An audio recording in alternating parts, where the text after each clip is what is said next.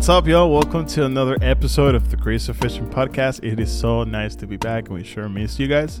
This is Johnnie and Priscilla. and today we're talking about a subject that it is very important, especially in the in the month of May, and we're touching on the subject of May is Mental Illness Awareness Month. So mental men- health awareness. Mental health awareness. I think it's mental health illness, but I can look it up. So great, great topic. Um, something that is not very touched in the in churches, but something that is very true, very very relevant to our society. So You are right. Mental Health Awareness Month. Sorry, guys. Yep. So today, um, we actually, you know, as you may know, we sometimes bring some of the subjects that we talk about in our youth group. And this month, we talked about precisely that. We had in the last couple of weeks mentioned belonging needs, and we also mentioned habits and how certain habits can, you know, in the long run add up to do something extremely positive or extremely negative in your life.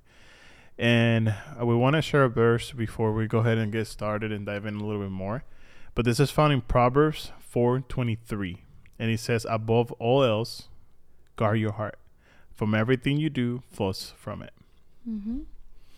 I love that verse because it reminds us to protect the very thing that, um, like the core of what makes us who we are. It's our, our heart, our that's where a lot of like our motives come from, our intentions, the our our posture, and our hearts are obviously like you can think of it in a physical form. Yes, we have a beating heart. Everyone has one, but in this sense, we're talking about it as a more of like a uh, spiritual aspect. And we know that we're composed of mind, body, and spirit.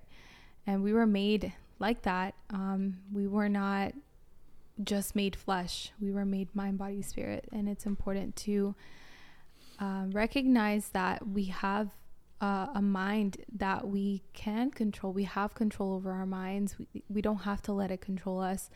And um, in our hearts, when we when we guard it and we protect it from even our own selves, um, when we have that awareness, we can we can go places.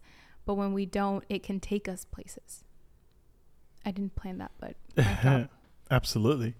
So we also have been mentioning that anything that comes out or anything that we end up doing, it, it starts with a thought. As a thought, um, like for example, like whenever you decide to go to the gym, you don't go to the gym because you feel like it. I don't think I'm pretty sure unless you have developed a habit to go to the gym, you don't ever feel like going to the gym.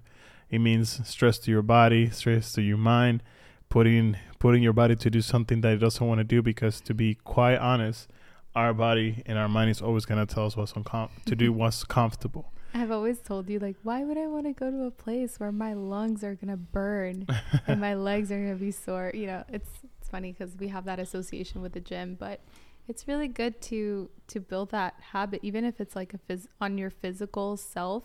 But it's it's more than that. You can take it into a different aspect, and I think we're gonna touch on that later.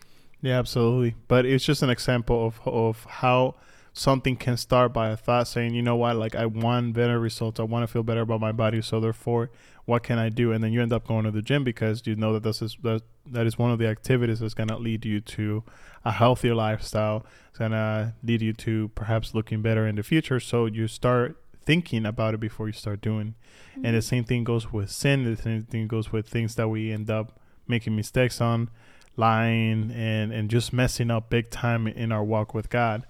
And because it is so important that everything that gets manufactured or impregnated into our mind, if we if it stays there long enough and it becomes something that's rooted into your heart, eventually it will become something that goes to pass in your physical world, in outside of your mind. Mm-hmm. Yeah, the, it all starts with the thoughts that you have. And there's a, a verse that I want to share with you guys, um, and it talks about this very thing. Um, it's in Second Corinthians 10, verse 3 to 5. It says, For we live in a world sorry, for we live in the world. We do not wage war as the world does. The weapons we fight with are not the weapons of the world. On the contrary, they have divine power to demolish strongholds.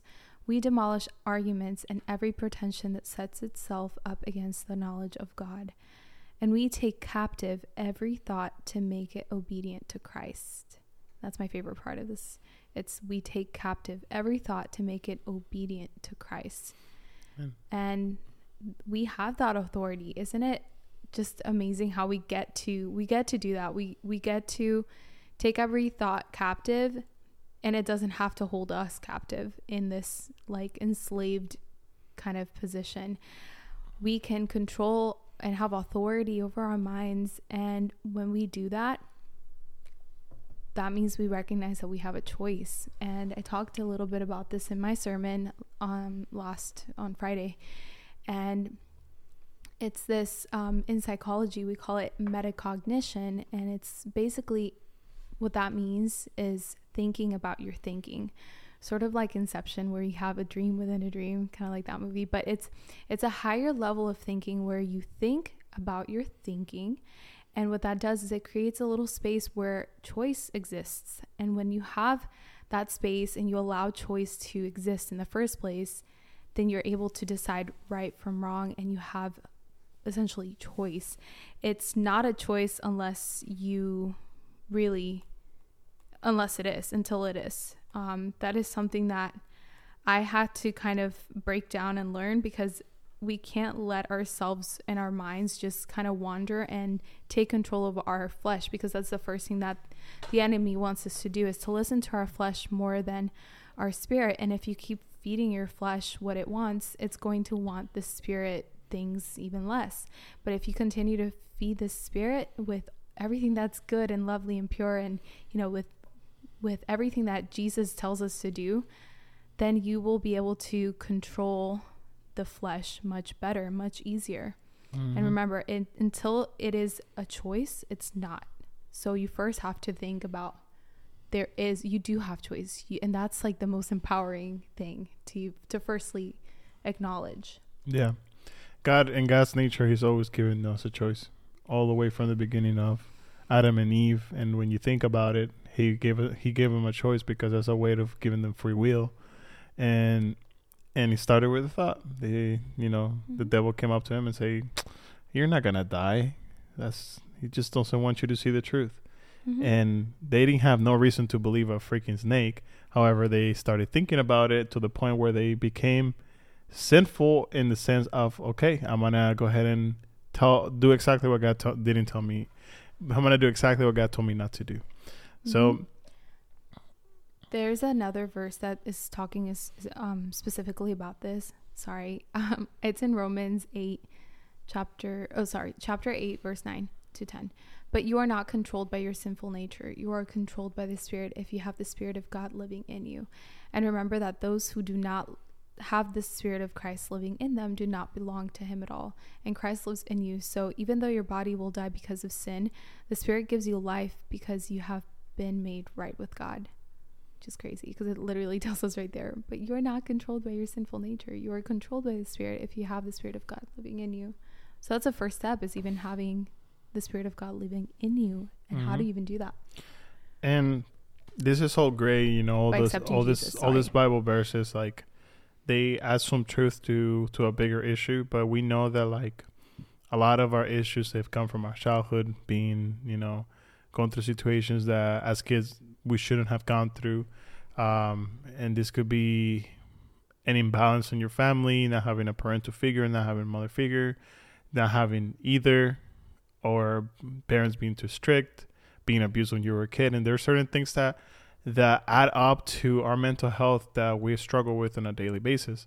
Now, it is okay to feel, it is okay to hurt, it is okay to know that all these things are true, and that there are issues that that are very much caused by experiences and things that happened to us in the past. What is not okay is for you to stay in that situation. You can uh, you can always seek for help. You can always always pray, guys. It uh, prayer is an amazing thing that that can literally speak life or death into existence. pray for your health, pray pray pray for your mental health.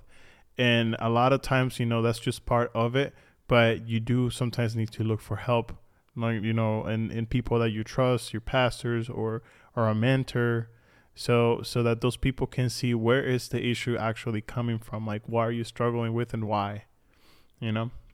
Yeah, that's important because they can give you perspective where you maybe are kind of biased because it's yourself, and then also you might be kind of lying to yourself a little bit just to see like no it's not my fault. See it's it's them it's the world. Mm-hmm. and that lack of accountability is what can keep us chained to a lot of mental health issues Mm-hmm. because we don't take accountability. We don't we don't take control of it. And we um we don't have that autonomy to be able to even acknowledge it in the first place and then get better from there so that's the first step i would say if you're struggling with that. And i've i'm not here to say that i've never struggled with any mental health issues. Like obviously I'm not- going to say that i've been diagnosed with things because i haven't gone to the doctor but i know that i went through a little bit of a what I I feel as though was a